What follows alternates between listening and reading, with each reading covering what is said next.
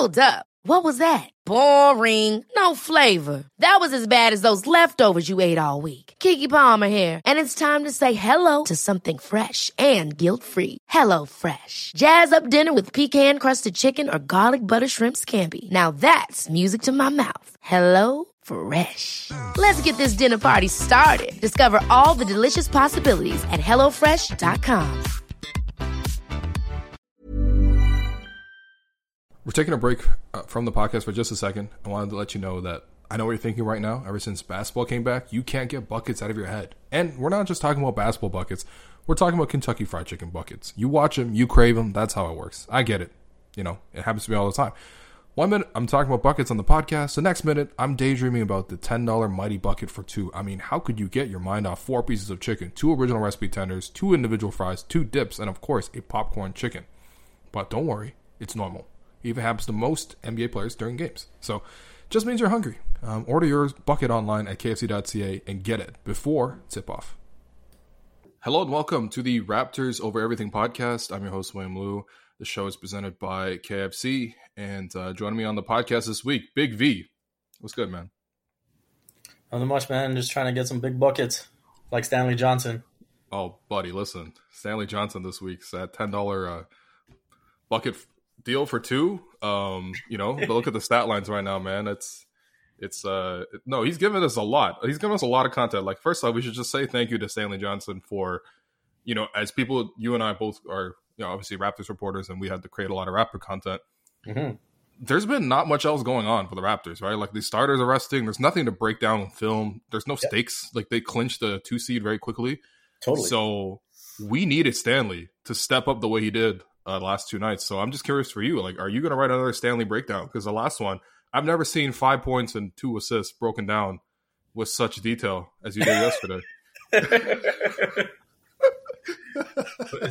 hey man, this this is this is what you said, man. We're just trying to stretch the content as much as we can.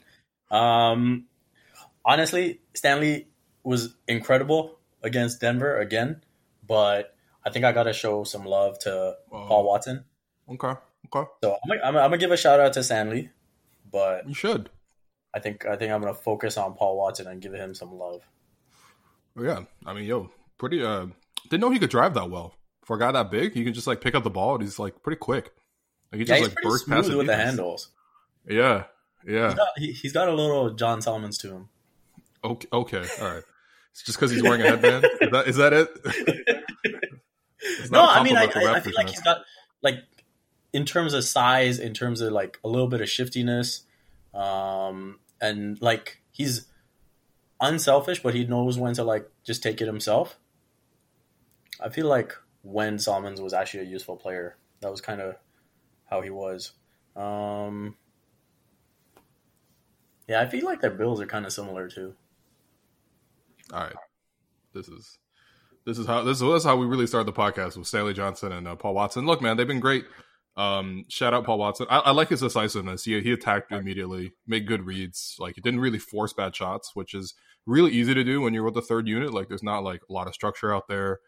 Um, but yeah, it didn't really force shots. And then of course Stanley, man, bro, this guy's. I, have already been kind of convinced into Stanley might be the best, the best eighth man option if we're just trying to tr- replace McCaw. Wow. And and this is my case. Uh, so Rondae has not been good in that role at all. Um, Rondae as a power forward, especially with uh, with Serge, has just not worked. It is really ugly spacing wise. It forces Serge to be away from the ball, which is not what you want Serge for offensively. Mm-hmm. Um, and then Rondae, you know, I think maybe it's because I saw him try to go up four times in traffic and like and miss. But um, the fact that Stanley can hit a layup and also dribble a basketball and pass like and probably defend at a similar rate. And maybe I think Rondae's a little bit better, but I don't know, man. I've just uh, have not been impressed with Rondae in the, in the bubble so far. It's been a lot of uh, painful decision and kind of uh, forcing the issue. He's struggled, but I do think this sort of semi transition that they've tried to make happen for him, mm. as him as sort of a point forward, where he's bringing the ball up and like I, I thought I thought he actually was pretty good against Philly, where You know, I thought he made some nice passes. I thought, you know, with the dribble handoffs where he was setting screens for Matt Thomas, I thought that really worked, worked out well. Um, so I think that's where he's useful. It's just when he's got to primarily play inside and off the ball, I think that's mm. where he's such a negative for the offense. You know, it's it's it, it, that's when it, I think it gets tough for Rondae. So, you know, again, if if Stanley can play that role, because again, Terrence is at his best when he's off the ball, right? You don't want him handling the ball. Right now, Terrence is at his best on the bench. Uh, he has not been good. And even yeah. even today, when he had a hot start, he came back in and forced so many silly decisions. I could not believe it. But yeah, yeah, no. I agree. I agree. Terrence is probably best off the ball. Yeah, yeah, yeah, yeah. So yeah, if Stanley gets minutes on the ball, then you know that's where he's at his best. How much he's actually going to be on the ball? Because I like I can't imagine a scenario where both Kyle and Fred are sitting in the playoffs. So. Mm. Uh, I think from that standpoint, it's going to be tough for to see any use for Stanley because if he's playing off ball, I, I just don't see the use for him. Yeah, no, that's that's that's completely fair. Um, all right, so now that we've covered the the three most important players in the rotation between Rondae, uh, Paul and, and Stanley. Um, yeah, I mean, so the Raptors. Uh, let's look at the let's look at their performance in the bubble first, and then second out the podcast. Let's preview Raptors Nets. Um, yeah, I mean, you know, so the Raptors go seven and one in the bubble surprising to me. I thought they would go like five and three. I didn't think they would go as hard as they did. Um, mm-hmm. But at the same time, I also realized that uh, a a lot of the other teams in the bubble did not come back the same. And I'm looking at the Lakers and the Bucks, uh, and those were two wins on the Raptors. I'm looking at the fact that the Raptors' depth really stepped up, especially in the second half of the uh, of the bubble schedule. And I'm just looking at the fact that the Raptors really all I was looking for was in the eight seeding games was for like secure the two seed, which they did um, beat the Celtics, which they didn't, but you know that was a bigger point to securing the two seed. So whatever, that was more important. Um, you know, are they still elite defensively? Which they clearly are. They were the best defense in the bubble by uh, quite some distance. And is everyone going to be healthy at the end of the bubble? Which outside of McCaw, they are. So I'm I'm giving this bubble performance a 9.5 out of 10. Would be yeah. 10 if they just smacked the Celtics or yeah. competed. But what what are you giving out of ten in terms of your bubble expectations? Yeah, I mean, I think I will go a bit lower, um, just because I think over the course of the eight games, I would have hoped for a bit more rhythm from Serge Ibaka, a bit more rhythm for Terrence Davis, okay. and so uh, I think as a whole, when you look at the Raptors' results and you see seven and one, uh, you know, high, clinching the highest win percentage in franchise history. The big wins, as you mentioned, over the Lakers and Heat. That that definitely rates very very highly. But going into the postseason, I would have liked to know that you know Serge was looking like Serge before the lockdown. That um, Terrence was looking like Terrence before the lockdown. And so with those two not quite looking their best, uh, I'll go a bit lower with an eight. Wow, I thought I thought you were going to say with Siakam because I, I, feel like that's probably the guy people are most worried about. Um, but we can get to pa- Pascal in a second and sort of talk. About that. Yeah, no, that's that's a fair point too. Yeah, yeah, I was going to say if that is, you know that's that's a yeah we'll, we'll talk about Pascal for sure. Um, let, us first talk about Serge and, and Terrence. Um, I, I think for me it looks like I, I don't want to. Okay, so in terms of basketball reasoning, Serge sharing a lot of the minutes with Rondae has not helped. I just think that you know he's had to sort of play off the ball, not his greatest. Um, I think also just Serge off the bench is a little tough. Not that he can't produce off of there, but I think it's probably just tough mentally to think about how Serge is having a career year. He's getting all these accolades. People are, you know, saying a lot of nice things about Serge. You know, he's played amazing, and then he has to go to the bench I'm not even trying to speculate. I'm just thinking that like that objectively that'd be difficult to do. Like it's just you know that's just a tough uh, transition. And then you put on the fact that yeah, the rest of the bench, you know, they, they've really struggled to find that eighth man consistently. Um, and and yeah, so that's where I'm mostly looking for Serge. I mean, he, he's you could say like yeah, he's not playing as much with Kyle or he's not playing as much with the starting unit, and that's always going to hurt. But at the same time, there's nothing there that like I feel like Serge can't do off the bench. He's still out there with at least one or Fred or Kyle. And, you know, I don't know. I feel like he'd just be playing better. Period. I I, I don't know. He just looked kind of lethargic, which was strange because he was great in scrimmage. Like, do you see a reason why Serge is struggling, or a reason why Serge would continue struggling into the playoffs? Um, I mean, I, am with you the, from the standpoint that I think he's just missing shots that he should make. Like, there's been a bunch of good three point looks where you know he shot the 3 mm-hmm. ball great all season, but he he hasn't been uh, as consistent with it in the bubble so far. And you know, even even around the basket, I think maybe there's a little bit of, as you said, just figuring out the comfort zone where his shots are coming from, and mm-hmm. That that that's something that all the bench guys have to adjust to, right? Like this is the first time in forever that the roster is fully healthy, and so we're seeing what the actual rotation should look like, and so. Uh, you know, it, it took Norm a little while to get going. It seems like he got going these last three games, uh, and with Serge, that hasn't quite happened yet. Obviously, he missed the last two games, but mm-hmm. Uh, hopefully, hopefully the net series is a good way to get them going. And that's I, I think that's sort of the benefit of clinching that two seed, right? Like you get an opponent that's not formidable, and so you almost have another. Uh, you, you have a bit more of a leash to find a rhythm before the really difficult series to start. Yeah, I, I don't think Serge is going to do well against the Nets. I just think, first off, they don't really have any big men outside of Jarrett Allen, and Jarrett Allen's fine. He's a drop back big man. He's always mm-hmm. going to go back to protect the paint. And honestly, even around the paint, I feel like Serge can put his shoulder into him, get the hook shot off without a problem. And of course, the yep. mid range shot's going to be there too, pretty steadily, especially if the defense sags. So I think Serge might actually have a pretty nice bounce back in that net series. Um, yeah, I don't really see that much wrong with Serge. I really don't. I think you know him coming off the bench. You know he's got to create a bit more of his own offense. Uh, I wouldn't mind seeing Serge, you know, once in a while, just because the bench unit again they're just going to struggle to score a little bit. Those transitional lineups, the starters were pretty good, and then you know those transitional lineups were a little struggling. Even Kyle with the bench was kind of oddly weird and and not producing. Um, in some of those matchups, I really don't mind giving to Serge like once or twice a game just in the you know in the post, let him face up and try to attack a little bit.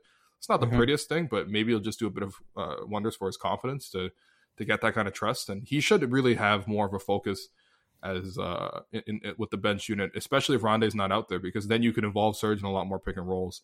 Him screening for the ball, like he's just more involved instead of like spacing out to the corners. Um, Terrence, I explain explain Terrence, man. What's going on with Terrence? Um, six points per game in uh, the bubble. He played all eight games, about 15 minutes per game. A couple games, you know, Terrence getting yanked early for Matt Thomas. Uh, Terrence also fouled out of two games, which is hard to believe in a bubble setting. But um, yeah, I mean, what's going on with Terrence? He just looks like a guy who, you know, he said after the Zoom, uh, after the you know the game today against the Nuggets, he said, yeah, he, he lost a little bit of his confidence in his shot, but you know, um, is is that what it is, or what are you seeing? Because it, it looks like he's making some pretty bad decisions um, on and off the floor right now. Yeah, it just seems like he's honestly not locked in. Like he's been zoned out, mm-hmm. and I and I do wonder how much of that has to do with sort of the controversy off the court and mm-hmm. you know the criticism he received for posting you know the conspiracy theories about the masks. Um, mm-hmm. So I wonder how much that got in his head and impacted his play. Uh, because I mean, we've seen in the past that uh, that he is someone that goes on Twitter and he does sort of keep track of what's being said about him. So mm-hmm. I'm pretty sure he saw um, the negative stuff that people had to say about him. Uh, and so I wonder how much that was playing on his mind.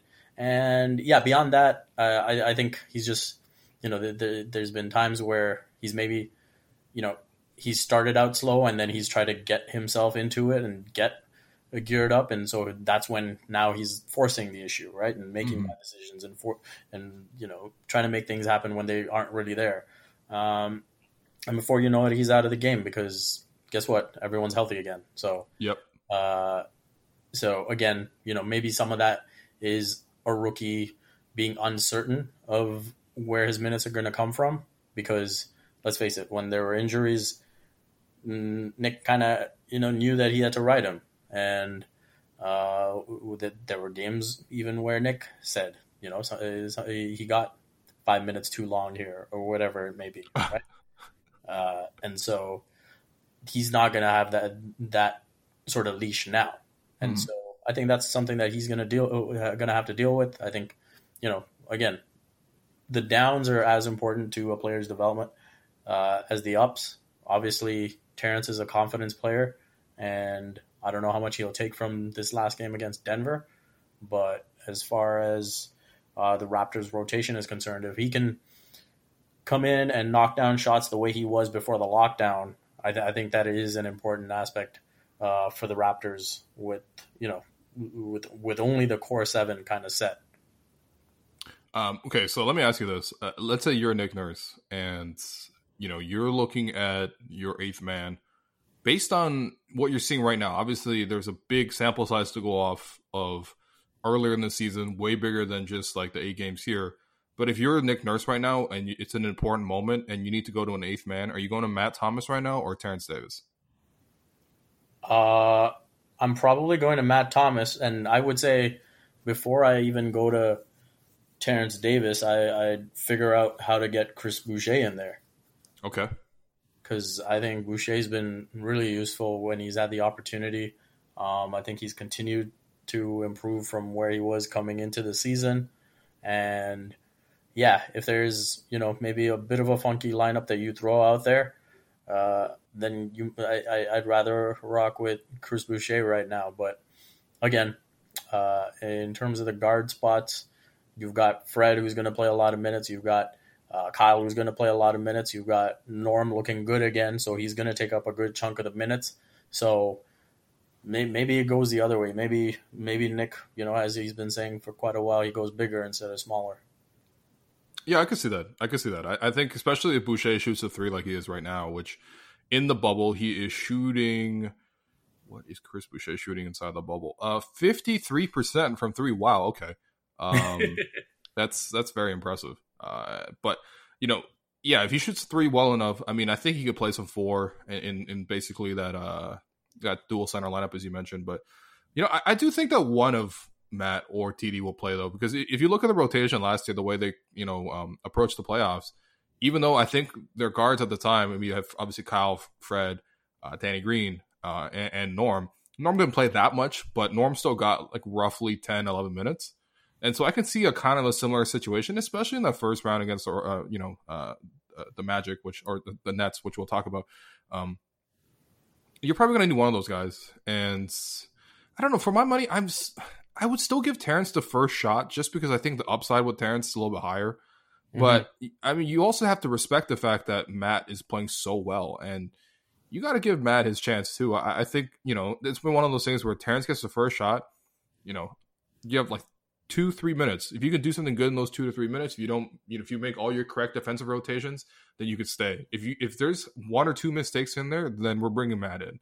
You know, and I, right. I think we saw Nick kind of take that approach um, in the eight seeding games too. And I think you know, with Matt, I mean, do, are you seeing anything new in Matt's game that's um, making you feel more confident? Like, is it is yeah? Is there anything new that he's doing?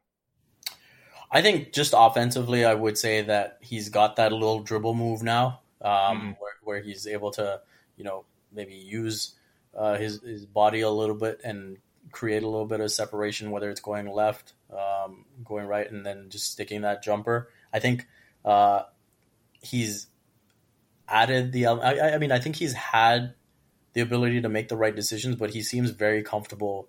Just you know, if they chase him off the three point line, taking that step inside and knocking down mm-hmm. the big range shot.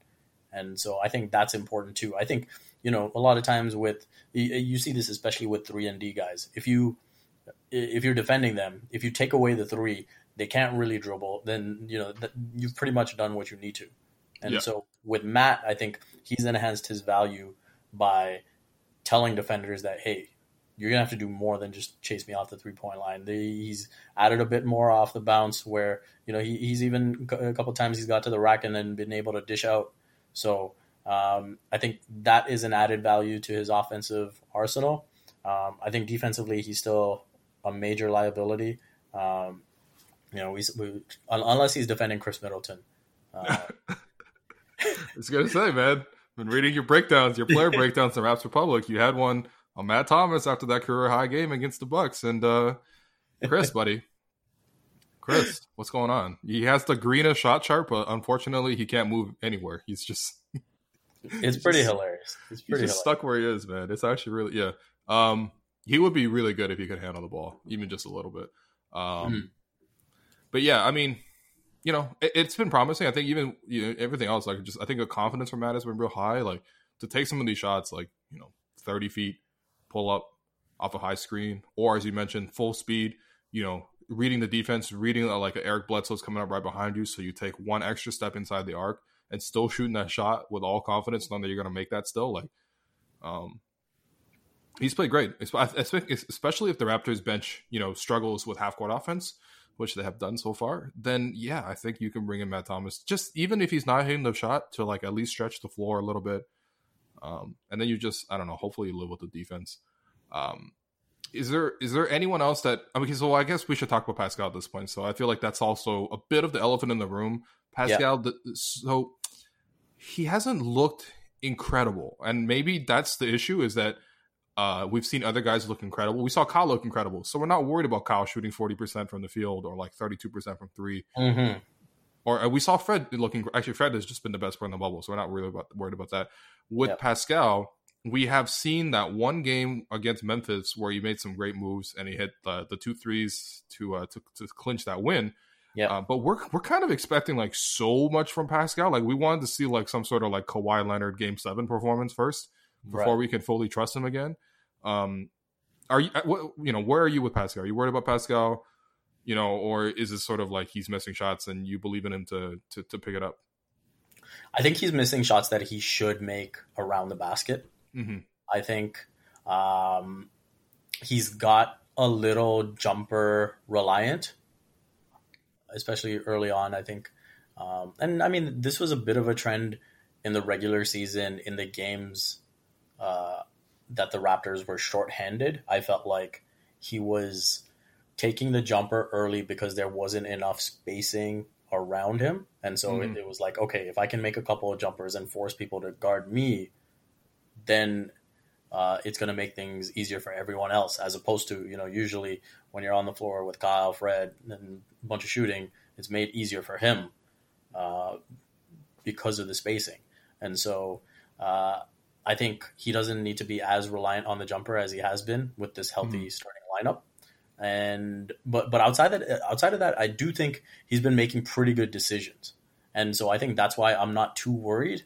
I think uh, I, think the main thing I was looking for was you remember those games before the lockdown against uh, Golden State and Utah and Sacramento, where he was making really good decisions late in the fourth quarter in terms of getting his, in terms of uh, attracting the double and moving the ball. And I, I, I, think we saw some of that against the Lakers. I think we saw uh, it sort of in uh, sporadically through the rest of the way. So I think those signs are the most encouraging to me because at the end of the day, the Raptors have a very you know diplomatic offense, and so I think a, a democratic offense, and so I think you're gonna see a situation as much as we want to see Pascal sort of be the guy and take the final shot and this and that. I think he this is sort of his sweet spot in terms of where his game is at right now. I don't think he's at a level where he's absolutely the go-to guy in the final 2-3 minutes of the game, but I think he's found that decision-making sweet spot where he knows almost he, he almost accepts he has the self-awareness to say okay i'm not at that level. So let me do the right thing. If i can attract two i'm going to keep the ball moving and i trust that we have really good guys that can make shots. And then if they leave me one-on-one and i see a path to the basket then i know i can get my shot so i think that's where i feel comfortable with pascal um, even though the shot is not falling right now and i'll say the other the other reason why i do feel comfortable still and I'm not too worried is because I almost look at this Brooklyn series as like a continuation of the seeding games, right? Like I feel mm-hmm. like yeah. the Raptors still have another four, five, six games to figure it out, and so um, you, you know, even when I say when you when you ask me who, who who's getting the first look, uh, you know, Matt Thomas, and I'm saying Matt Thomas or Chris Boucher, I'm saying that if Terrence doesn't figure it out in this series against Brooklyn, right? Because I don't mm-hmm. want to go into a series against Boston or Philly, most likely Boston, with Terrence struggling and still depending on him. So for me, Terrence still has the Brooklyn series to figure it out, and if he figures it out, great. If not, you know, then then doors open for Matt and Chris and maybe even Rondae and Stanley. Buddy, listen, the Stanley hype train has never been hotter than it is right now. Stanley is like one of those penny stocks that is suddenly like tripled in value. Um, yeah, no yeah, OVO Stanley, baby, coming to a, I, I mean, I guess not coming to an arena near you, staying in an arena far away from you, but uh, yeah, he's been good. I mean, with Pascal, like if you just look at his shot chart, like you don't even have to necessarily look through the film because you if you go through the film, see some of the shots that he's making, uh, he's missing. You're just like, these are completely uh, makeable shots, right? Mm-hmm. We're looking. If you're looking at Pascal, Pascal last season had such incredible touch, and I think generally speaking, Pascal is a guy that has great touch, um, especially like not just around the rim, but like in that sort of like it's like paint but like not restricted area or like a little bit outside the paint on the baseline. Like he had great touch on those like 10, 10 foot little floaters, little push shots, little hook shots, stuff like that. If you look at his performance in that area this year, inside the bubble, he is shooting three of uh yeah, 15. Like it's it's it's nasty. And of course, 315 is like something that you can just go through a bad stretch. And I think some some of it is he's just going through a bad stretch. Like there are some games where I'm a little concerned. You know, I think the ability to first off, I think teams have scouted him pretty well. I think um, a lot of teams have had a lot of time to look at a lot of film. I think a lot of defensive um, game plans have been pretty good. But um, yeah, I mean, you know, they're going under on, on Pascal. They're really loading the paint. It's almost like a Giannis style defense against him, and so he's kind of forced to take some of these jumpers, even when he's out of rhythm. The other thing I feel like is he's just I don't feel like his handle is very strong right now. Mm. You know what I mean? Like I don't think he's getting to the spots that he always wants to. And he first off, he's definitely not facing anybody up and trying to attack them and go from there. Even taking one dribble, making a move, trying to beat his man to the spot and get an open shot off. He's not really doing that that much right now. And especially where the handle is weak is if he tries to run a pick and roll, defenses are either doing two things. One, they're going like super back on him, and they're doing the Giannis pick and roll defense. It was just like, I'm going to stay at the free throw line. You're going to try to drive into me. Hopefully, I draw a charge, or at least force and contest your shot. Uh, and then two, the defense is trying to be aggressive. They're like stunting on him, and they're kind of poking at the ball. And Pascal right now is backing up a lot, and so he's not creating many advantages out of the pick and roll, which is. Um, I don't know. It's a little concerning. I, I, liked what they did in the Memphis game just because they gave him a, a variety of looks. Like they gave him like a little cross screen, got him deep post position, and then he can go up and score easily. You know, they, they played him in as a pick and roll guy, but instead of him operating the pick and roll, he was like uh, screening and making decisions, which I thought is a, a, nice, comfortable role for Pascal. They just never do that uh, throughout the game, except for maybe with Kyle in the fourth quarter. So yep. there's things that they can do. I think there's still levels, but I think mostly it's just he's missing a couple of shots right now, and I just hope he doesn't lose any of his confidence. You know what I mean? Like because that's the thing with Kawhi. Like Kawhi could, man. I mean, like Kawhi was garbage in like like that game three in Orlando, where I think Pascal had to come in and clinch it. Maybe game three, game four. I can't remember which one, but yeah, Kawhi was shooting terribly. You know, he said he had his he was he had a cold afterwards or whatever.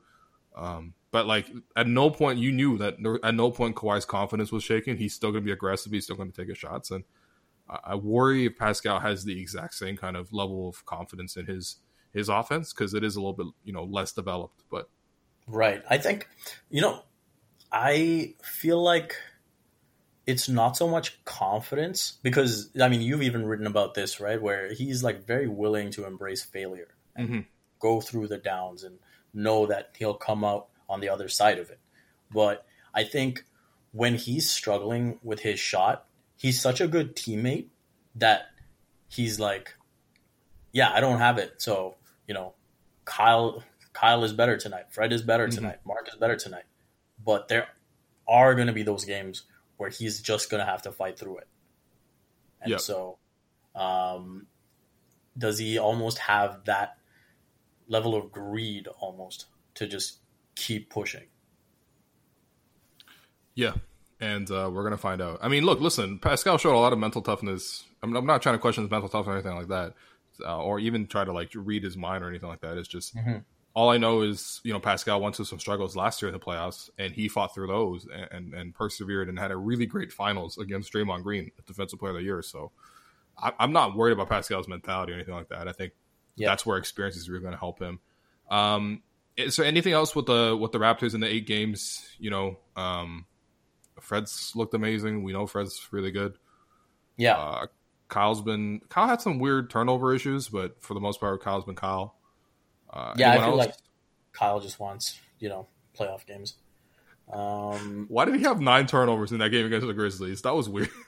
yeah, it, it really was. I mean, it was just one of those. I don't know.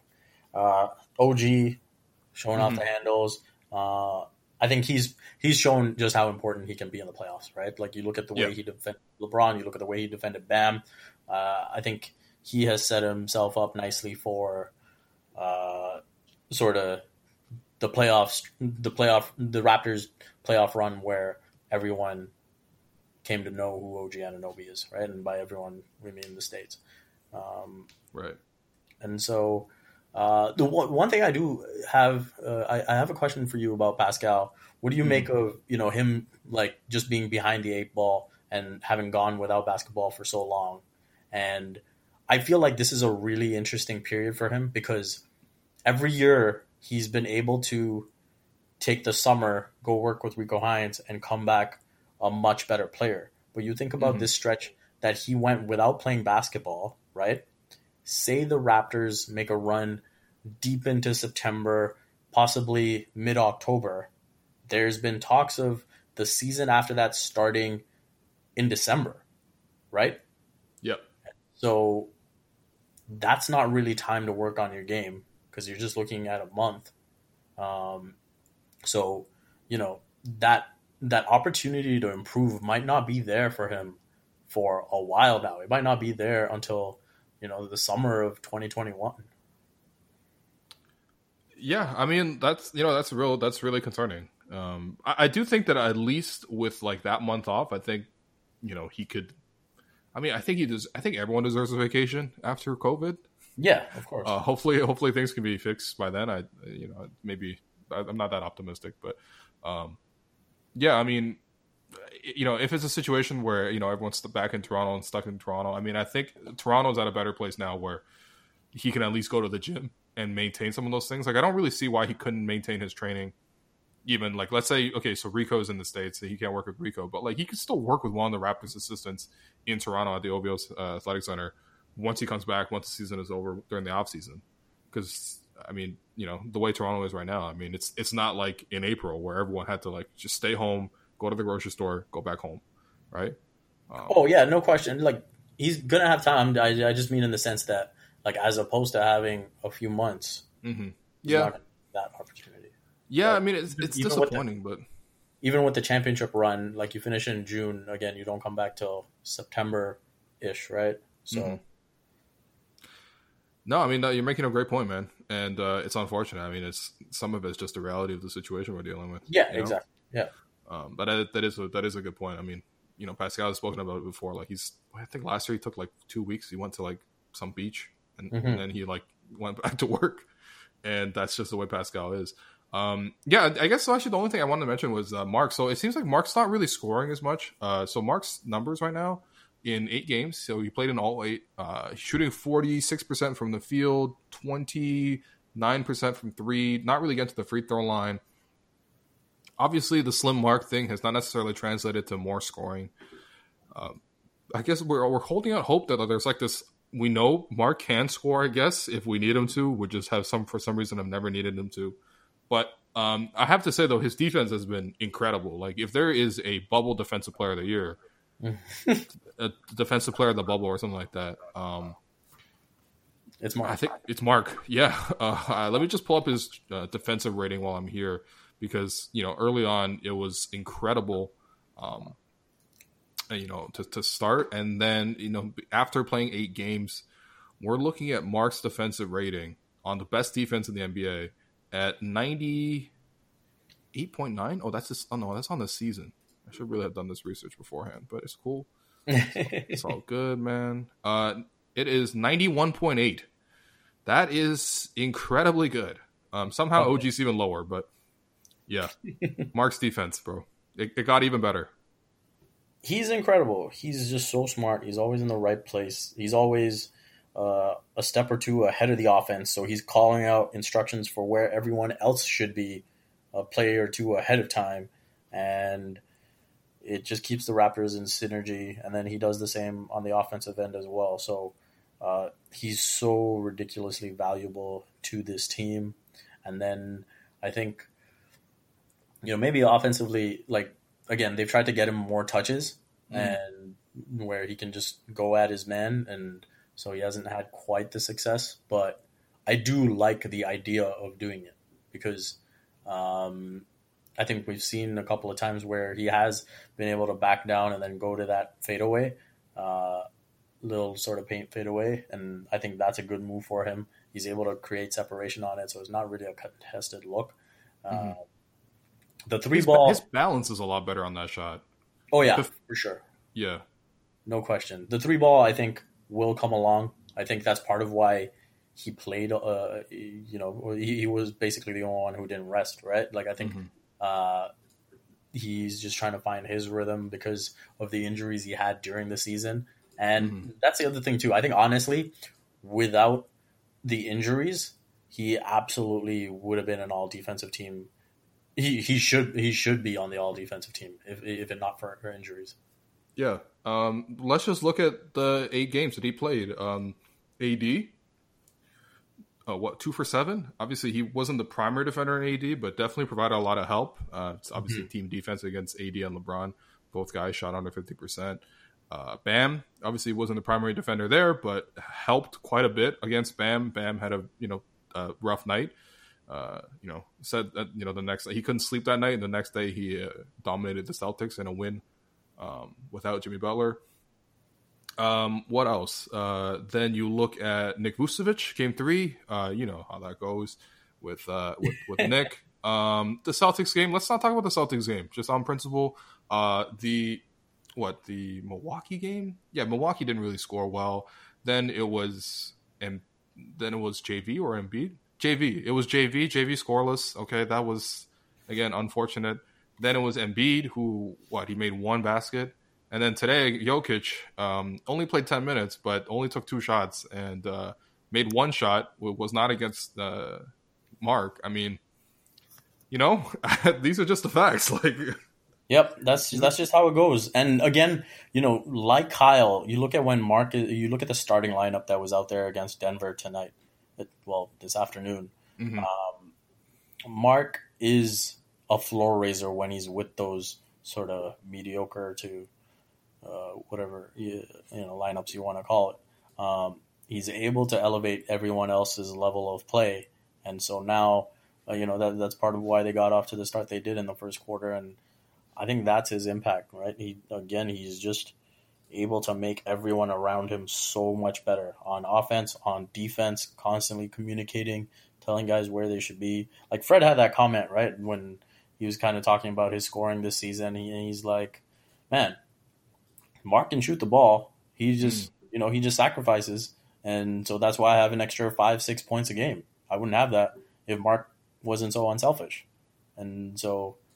Um, I know we all would like to see him maybe be a bit more selfish uh, with those three point looks when they come, when the defense is giving it to him and it's in rhythm. And hopefully that'll come along in the playoffs. Yeah. Still holding out hope Marc Gasol takes five threes a game, but uh, yeah. yeah. Specific matchups don't need them to score more. Nick even said that today. Um, and I think, you know, you, like if you face Philly, you know, I guess it's unlikely, but yeah, you know we'll, we'll need them there. I think the Buck series you'll need them more there too. But um, yeah, yeah. So Raptors seven and one in the bubble. You and I both you know pretty happy. Uh, I, I gave a higher grade. You give a lower grade. Um, you know we're gonna move on and talk about the uh, the Nets series. So okay, so Raptors Nets, man. Um, first off, the history of Raptors Nets not great. Can we start there? Uh, what are some of your favorite memories from the 2007 playoffs and the and then the 2014 playoffs. If you have any happy memories from those two, happy memories. Um, this is cruel on my part. I'm sorry. I'm hurting too. Okay. Well, okay, so going back to the Chris Bosh series, mm-hmm. uh, I remember. So, you know, I, I, I thought CB was like really hyped to be in the playoffs, and he came out, made a couple jumpers in game one, and then I think he was he was almost like he just had too much adrenaline pumping, and then he picked up two fouls mm. right there, and then he was out of the game, and then that's where the Nets kind of took advantage, and they were they were basically just smarter and more experienced in that game one. Um, and then I thought the Raptors came back really well in game two, and then they like really grew as the series came along. I thought I thought game six had the chance to be such an awesome memory. Yep. Because, you know, you had TJ Ford who was doubtful to play. Um, I think Jose was kind of battling something a little bit. And mm-hmm. so you, and like that Ford Arone tandem was so important to the Raptors when they, they were, were, good that day, man. I'm looking at yeah. the box score. TJ, 19 points in 15 minutes, bro. They were great. And then yep. It came down to that final possession where this is the thing. I remember it vividly. Like Jose throws the alley oop, and then Richard Jefferson steals it away.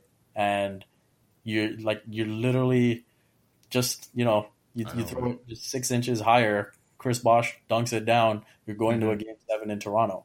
And yep. who knows what happens there. And then, uh, yeah. So Yo, and, and, listen, by the way, that, that peanut that peanut of a man has uh, has consistently made fun of the Raptors ever since. Uh, I'm talking about Richard Jefferson. Yeah, yeah, yeah. yeah. But hey, the Raptors have a ring. So. Oh wow. So. Wait, he, he but he has one with the with the Cavs, unfortunately. Oh yeah, that's true. yeah, yeah. Anyway, whatever. Let's let's forget about that. All right, let's forget about that. That, that was a ring chasing ring that doesn't count. Um, yeah. any any 2014 then, memories? So I was actually at game one um, against the Nets uh, and Paul Pierce and KG and men. That game one atmosphere was mm. unbelievable. I mean, Kyle recently on his Zoom conference, like he said, game one was the loudest yep. he's ever experienced. And I mean, I still remember, uh, like leading up to the tip, like it the the ACC was legit shaking. That's mm-hmm. how much noise there was, and it was insane. And you know, Kyle and Demar struggled with that one, but that's where you know we got introduced to playoff JV, and yep. I, I want to say he had something like 17 rebounds in that game. 18. Uh, 18. Yeah. yeah. Yeah. So unbelievable. Yeah. You know, against KG too. Like yeah, that's not easy. Exactly. All right. Not easy. Yeah. So yeah, and yeah, and then I, I, I remember I even remember him saying, you know, after the game how he loved the atmosphere, like it reminded him of how you know fans are in Europe, that type of thing. Mm-hmm. Um, and so, uh, yeah, super fun series again ended in heartbreaking fashion. Bro, after like, the Terrence Ross steal, I was like, yo, so we're was, really gonna do this. I was I was watching that game seven uh, with a couple friends at my place and mm-hmm. I promise you, one of my buddies legitimately had like a brain aneurysm when when Terrence Ross stole uh, uh like threw it, it off, like... threw it off. He threw it off Paul Pierce, right? And it yeah, went out, like that, yeah. uh, and so the Raps got the final possession. I'm mm-hmm. telling you, man, I like I was celebrating. My other buddy was celebrating. We turned back, and this guy, I don't know what, like. he was always he was going through an out of body experience, and we were like, "All right, man." no, that's hilarious, bro. Um, and then yeah, it had yeah. to end the way it did. Yeah, it had to end the way it did, man. Um, Dwane Casey drew the play up on the wrong side of the floor, and uh, never seen that one before. Very unfortunate timing for that. Um, they had to improvise. Kyle, you know what? I give Kyle so much respect because he broke through the initial double team on the perimeter. And it just yeah. so happened that Patrick Patterson was one of the guys spacing the floor. Not trying to slander Pat. He actually had 16 points in that game, 5 of 5 shooting, 6 of 6 from the free throw line, 8 rebounds. Great game from Pat. Mm-hmm. Um, you know, this is before the knee injury, so he was actually pretty good. Um, but yeah, I mean, freaking Paul Pierce just somehow knew to be right. Like, he's like the fourth defender on the play. Like, yeah. Kyle's, Kyle beat his man, I think, what, Deron Williams or Shaun Livingston, I forget who it is, mm-hmm. and KG. He split both of them. He had an open shot, and then it was just for some reason, Kate, like Paul Pierce is right there. I hate Paul Pierce. All right, I hated him even more the year afterwards, and um, that was painful. That was painful, but um, you know, that was real tough. Uh, but no, this is this time is different. Okay, Raptors got to play the Nets every seven years. Uh, the time has come once again, apparently, and um, yeah, so this is a different Nets team, uh, very different Nets team. Um, you know, I, I, was looking at the Nets roster to think who was in the NBA even when the Raptors played uh, them last. Like, yeah, like Jamal Crawford. I mean, guys were hurt. I mean, you know, obviously guys like uh, Kyrie or KD, you know, whatever, but you know, this is just such a new, young Brooklyn team, and there's nothing to really go off of, really, other than the eight games that they played. And you know, I gotta say to people, like, listen, I know the, the, the jokes are funny because everyone's making fun about Chris Chiozza, and you know, such a random dude, and you know, whoever else is on that team, but at the same time, they play with a lot of confidence. They have literally nothing to lose and they have had some pretty decent results. I'm not saying this is a great team by any means, but they compete. They're they're they make you work, and this is not just me watching the um, the Portland Trailblazers game, which they uh, almost uh, kept Dame out of the playoffs. Um, mm-hmm. but I've seen a couple other games, and they're they're competitive. First off, I got to ask you, not not even just not even to embarrass you, but how many Brooklyn Nets games have you seen, man? Be honest. Okay, so I saw the one last night. Uh huh. Yeah. Um, everyone everyone saw that. Yeah. and and and then I watched I, I watched them against the Bucks. Okay. So yeah. that's it. That's it. Yeah, the Bucks could not handle uh, Chris Chiozza. they really couldn't handle like Garrett Temple, man. Garrett yeah. Temple was just working them. Yeah, yeah, uh, yeah. yeah. It's, it's, unfortunate, man. Um, yeah, which is again a totally reasonable answer because you, you you're it'd be sick if you were watching the Nets uh, more than those two games, um, or even those two games. But I mean, they're they're they're not bad. I mean, I saw them play. Okay, so they they had some easy wins. You know, they played uh, Orlando. They played Washington, who were I don't think did Washington win a game. Well, they actually they actually lost to Orlando, right? Yeah, they played them twice. They played them twice. They they, they beat them once and they lost to them once. Right. Um, which is you would expect it, right? Though, because their talent is comparable, right? Um, and then the the big the best the best result they've had was the win they had against the Clippers, in which they scored like one thirty something. Um, and you know, it, it, wasn't a game where the Clippers were completely throwing. Like Kawhi played, and he played 37 minutes, and he had a lot of great you know moments. But the the Nets kind of led for a lot of that fourth quarter, and you know, I'm just saying they have some scrappy guys. So if you look at the starting five, Caris LeVert, Joe Harris, Timothé Luwawu-Cabarrot, um, uh, either one of Tyler Johnson or Garrett Temple, and then Jarrett Allen. Um, it's it's not incompetent. Like th- those are guys that should be in the NBA, and they're they're doing okay. Um, right. If you have to pick one guy that scares you the most on this team, who is that guy? Uh, it'll be Caris LeVert. Okay. I think he had success against the Raptors in the regular season as well. Mm-hmm. Um, I think he averaged over 20 against the Raptors. And again, as you pointed out, like they play hard. There was that game that ended up going down to the wire where OG had to get the stop on LeVert to preserve the Raptors' win streak. Mm-hmm. But in the third quarter, they were the Raps were up at least fifteen. Yep. And you know the Nets just keep playing; they keep plugging away, um, and I think that's who they've become as a team. Really scrappy, and that that's part of why people kind of you know questioned where they were going with Kyrie and KD as things were, you know, as the controversy was growing, and they eventually, you know, got rid of parted ways with Kenny Atkinson. I think they sort of left their identity a little bit mm-hmm. in terms of who who they had become uh, over the last couple of years, and it looks like Jacque Vaughn to some extent has been able to reinstill that, but. Mm I think they are also like doing some things that are maybe unsustainable. Like Timothé Luwawu-Cabarrot is averaging 15 points a game in the bubble. Yes, uh, shooting 45 from three. Yeah. So yeah. I don't know how sustainable that is.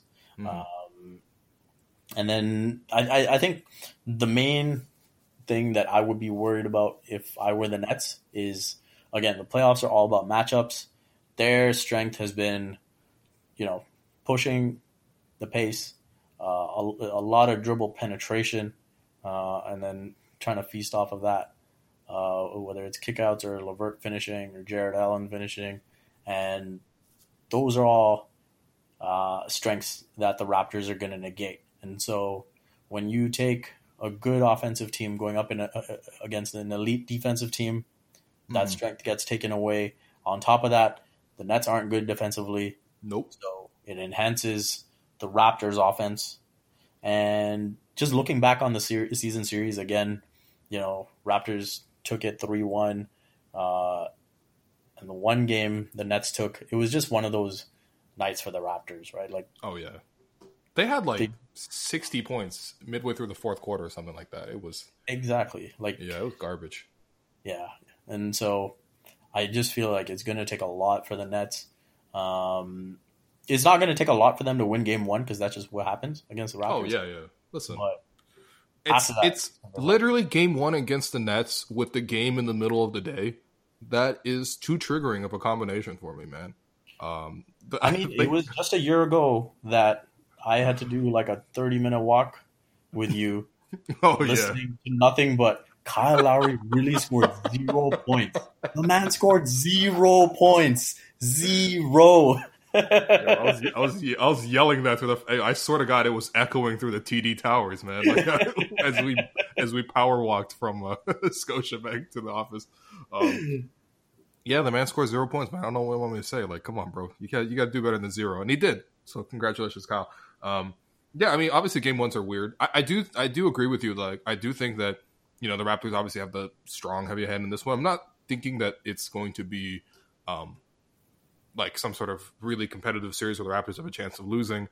Uh, but I, I, do think it'll be competitive in the sense that it's not going to be like a sweep kind of scenario. Even if it's a sweep, it's going to be like a narrow type of tight kind of sweep. Um, yep. And, and, you know, for the Nets, like I agree with you. I think you know they have. I would say like two, three plays. So first off, they're just a good driving kick team, as you mentioned, right? Got multiple guys are willing to take the ball into the paint and then kick it out. Uh, offensively, mm-hmm. they kind of play similar to the Raptors.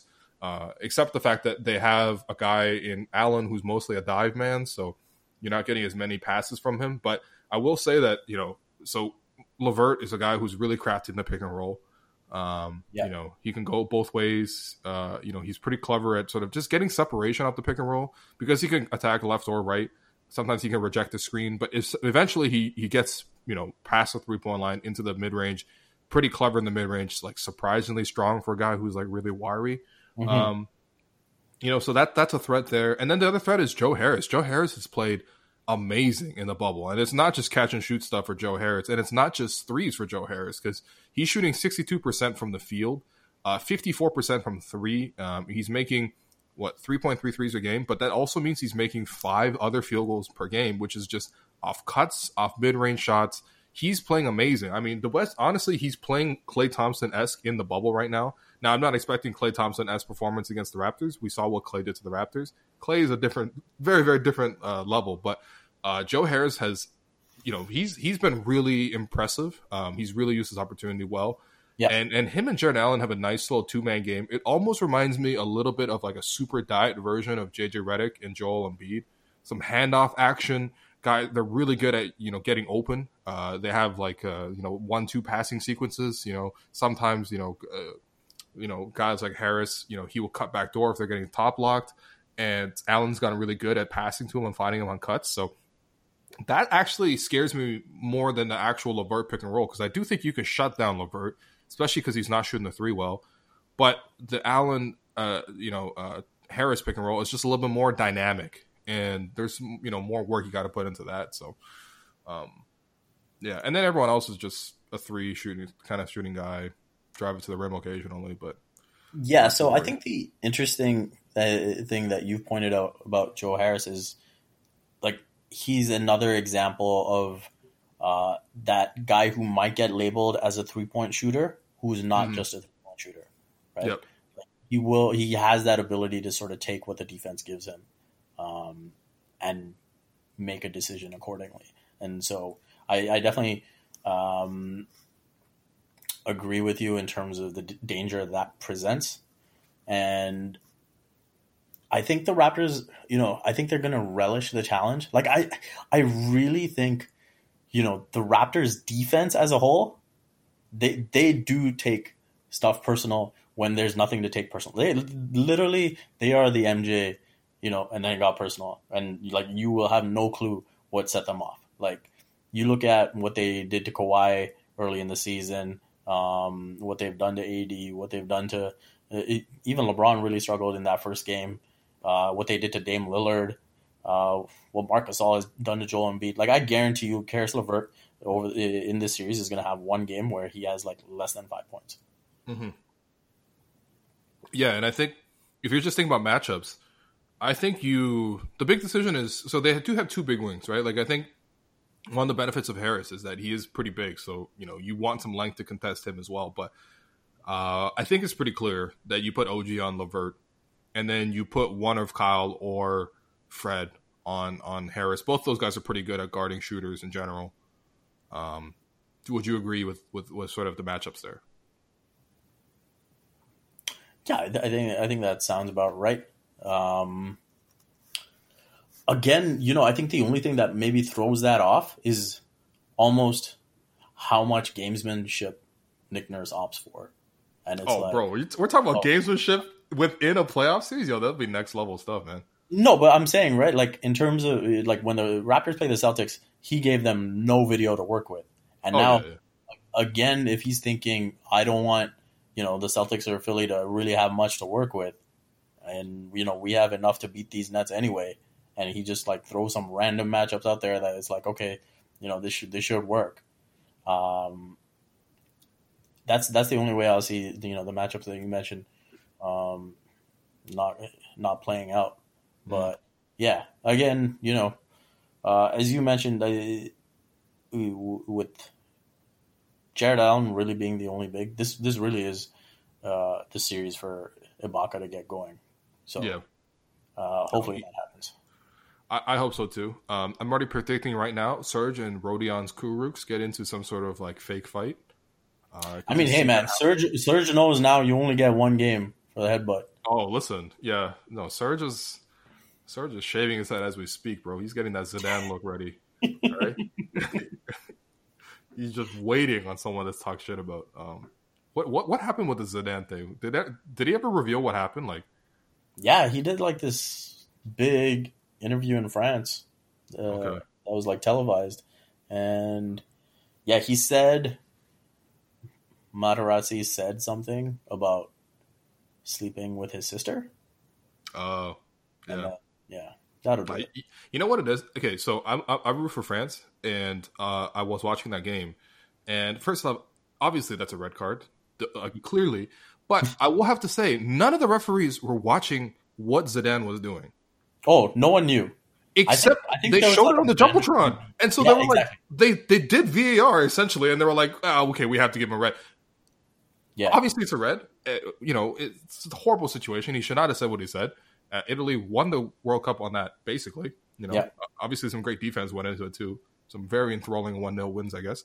Um, sorry, all the Italian listeners, you guys fully deserved it. Okay, whatever, fine. But I'm just saying, man, none of the refs actually saw that. That was an illegal use of VAR. Um, but uh, yeah, yeah, no, that that was rough because um, I think if I remember correctly, France had just subbed off Henri mm. right before that. Right, right. And so it was like you subbed off Henri. Now Zidane's got the red, and mm. so those are two. You know, it ended up going to a shootout. So yeah, exactly. Two big penalty takers. So yeah, that, it was just a tough situation, man. Like, yeah, yeah technology kind of screwed Zizou there, but it, I mean, I mean, come on, though. I mean, it is also he, he might have not had to headbutt the guy. like, yeah, it was it was it was definitely the right decision that happened. Uh-huh. But you know, we've seen people get away with stuff like that at the World Cup before. I mean, mm. yeah. Shout out Maradona, man. To put that handball in while uh, the uh, the Malvinas War was happening is uh, is is really truly an incredible moment. Shout out, uh, shout out Maradona. Um, anyway, um, yeah. So the Raptors Nets uh, somehow less interesting than um, the 1986 World Cup. Uh, I mean, shout out Alfonso Davies, man. If we're gonna talk all oh, this. Shout out Alfonso Davies, yeah. Woo! No, actually, oh, listen, bro. He, is man, I hate to say this because you know, Tre- you know, Trent Alexander Arnold exists right now. Um, is he the best wingback in the in in in, in soccer right now? Um, Because like, first off, what position does he even play? Because he plays like he'll play on the like just straight up as an attacker, right. but he'll also play as like more of like a uh, like a defender as well. I mean, I don't know, man. Sometimes they're in the midfield too, because Bayern can play like five midfielders. Like, Yeah, I don't get it, but he wherever I- he plays, he's killing it right now, man. man. Bro, Like, Semedo, props, props to Bayern for getting on top of the Davies signing ASAP. Yeah. Like, man, I keep thinking about if United had Wan-Bissaka on the right and Davies on the left right now. Oh come on, you're not you're not a fan of Luke Shaw? Oh, come on, buddy.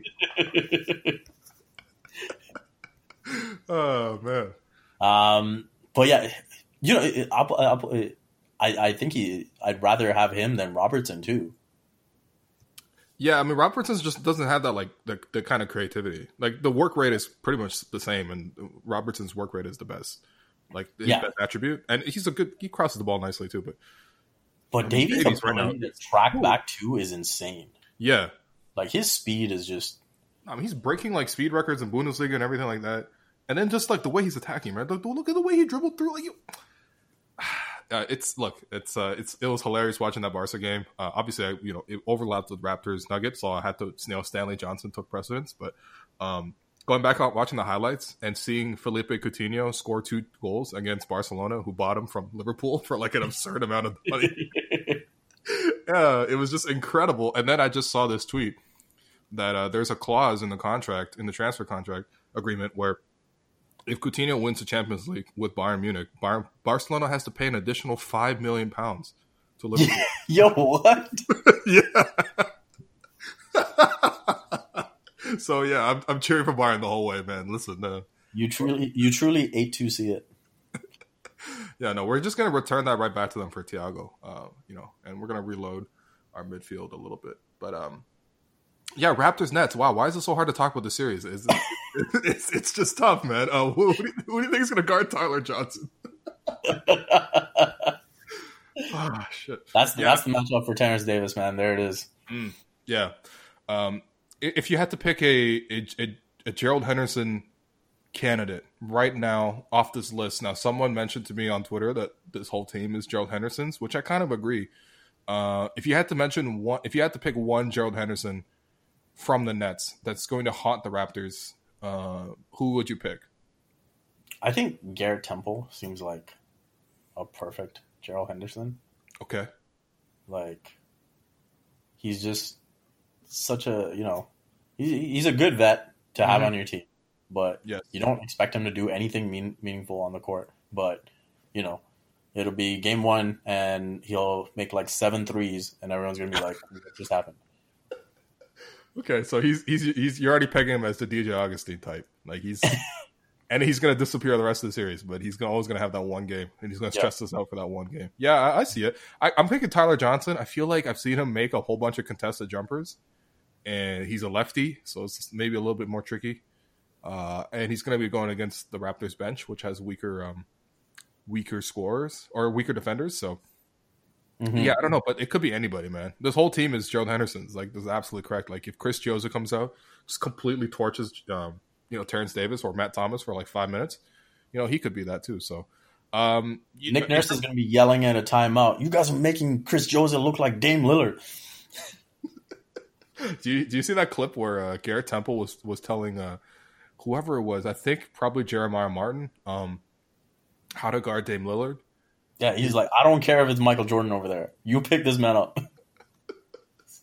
No, that's a that's a that's a great quote, man. Because he's shooting from the NBA, which is yeah, no, that that's sick, man. The NBA is crazy because that logo. I mean, Yeah. the way the yeah the way Dame was shooting, it's it's been incredible. Um, Dame is insane.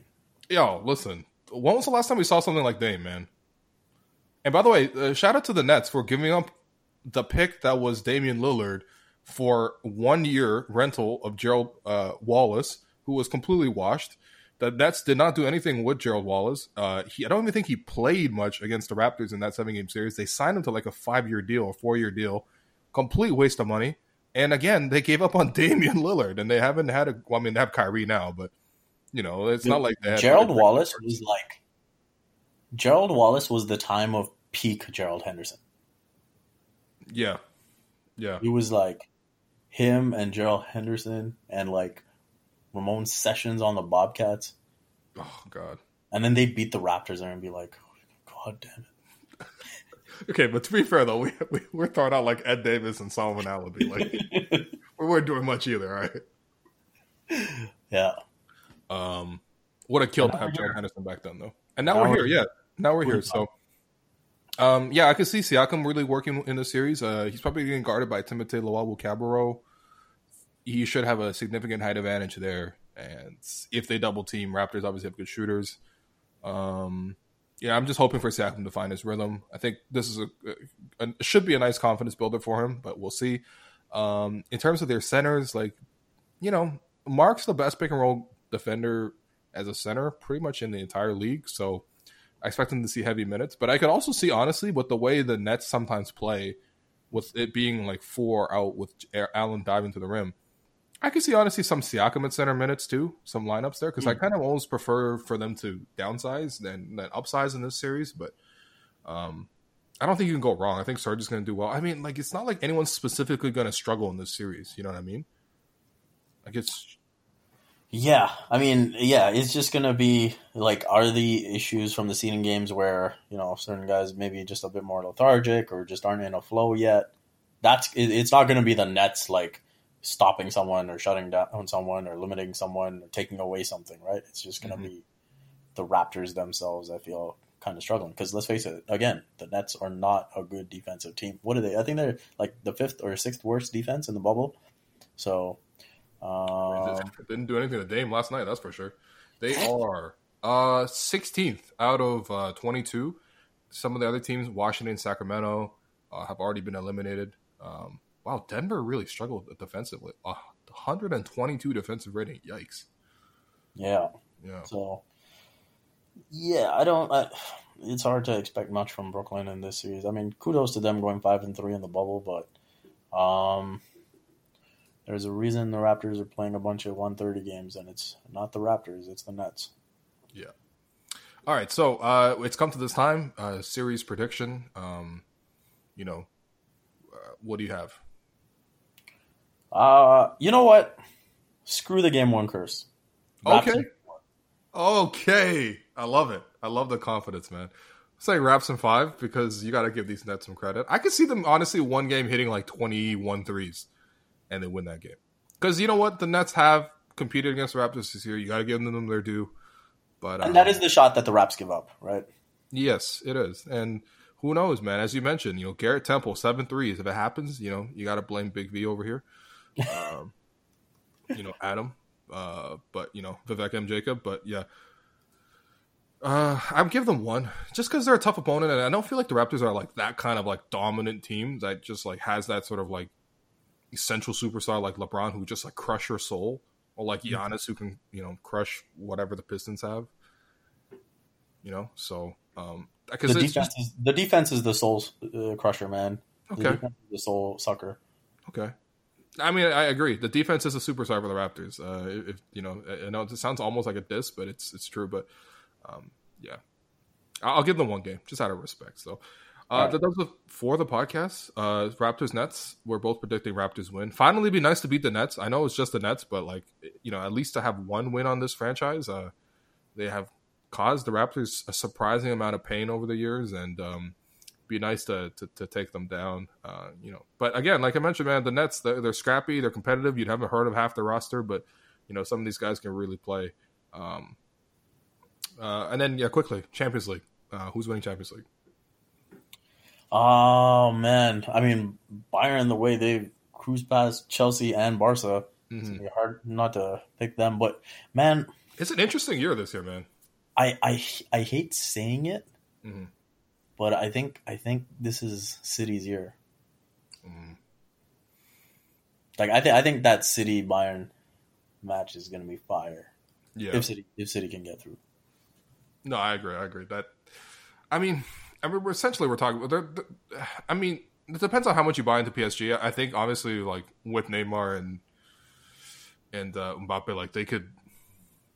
I mean, they could really torch anybody though. That's the thing. They're so freaking dangerous, the two of them. Yeah, like, you oh, saw like the way that game changed against Atalanta. Like, oh yeah, heartbreaker for that for that club. They, they've had an amazing run.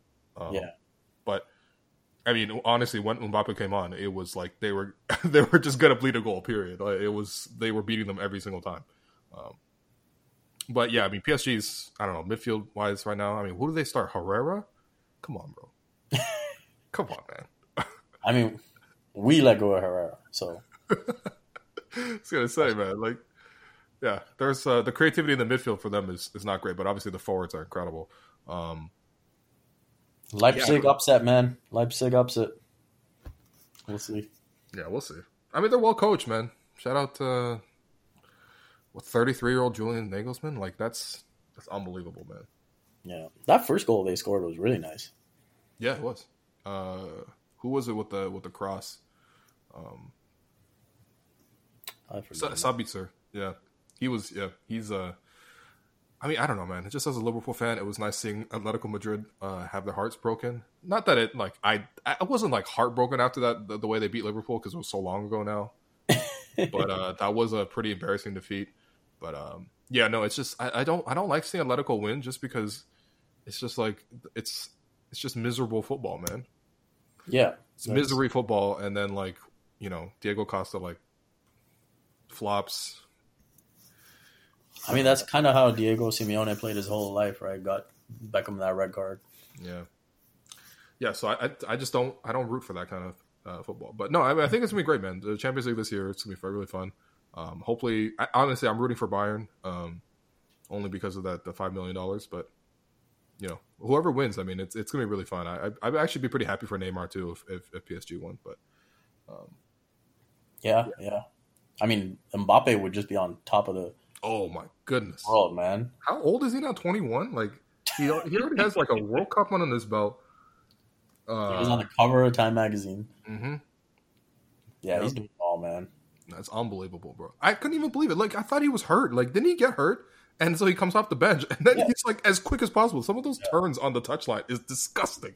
It's Mbappe disgusting, at eighty percent is like basically Davies at full strength.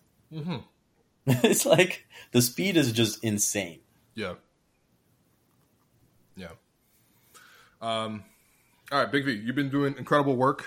Uh, you know, tell people what you've been doing, where they can find you, and uh, you know what to expect moving forward, man. Because seriously, bro, like I, I, can't retweet you enough, man. It's it's it's, uh, it's a banger after banger right now. Thanks, man. I appreciate that. Yeah, with the seeding games, I started doing these player breakdowns after each game. And again, I'm telling you, man, it's getting competitive out here in this Raptors media space. So it's like you have to keep evolving. You have to keep finding new ways to get better. So um, that's something that I thought I could do that I could be sort of synonymous with. Because um, I think obviously you've built a reputation off, you know, 10 things in the pod. I think Blake's done a great job with, you know, you, with him doing that Raptors recalibration in the playoffs after every game, which is like must read content. So I feel like everyone kind of has their thing.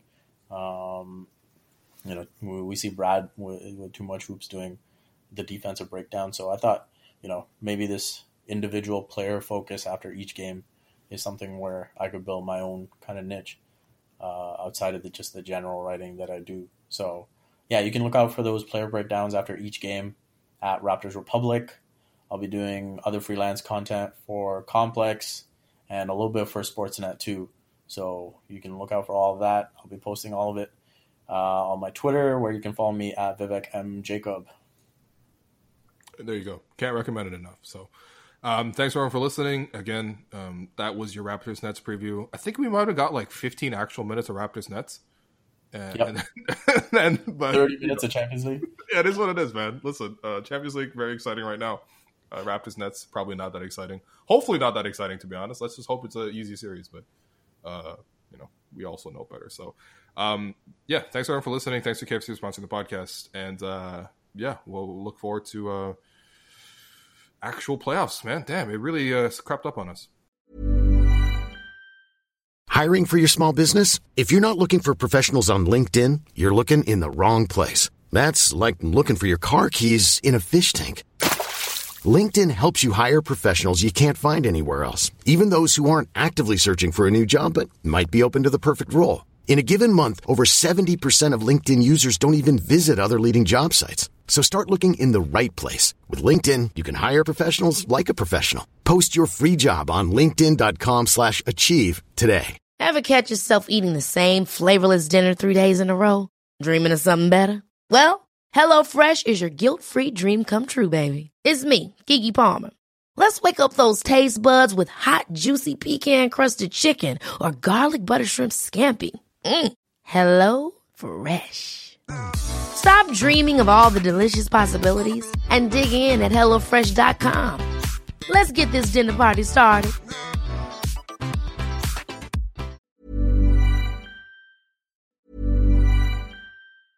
Ever catch yourself eating the same flavorless dinner three days in a row? Dreaming of something better? Well, HelloFresh is your guilt free dream come true, baby. It's me, Keke Palmer. Let's wake up those taste buds with hot, juicy pecan crusted chicken or garlic butter shrimp scampi. Mm. Hello Fresh. Stop dreaming of all the delicious possibilities and dig in at HelloFresh.com. Let's get this dinner party started.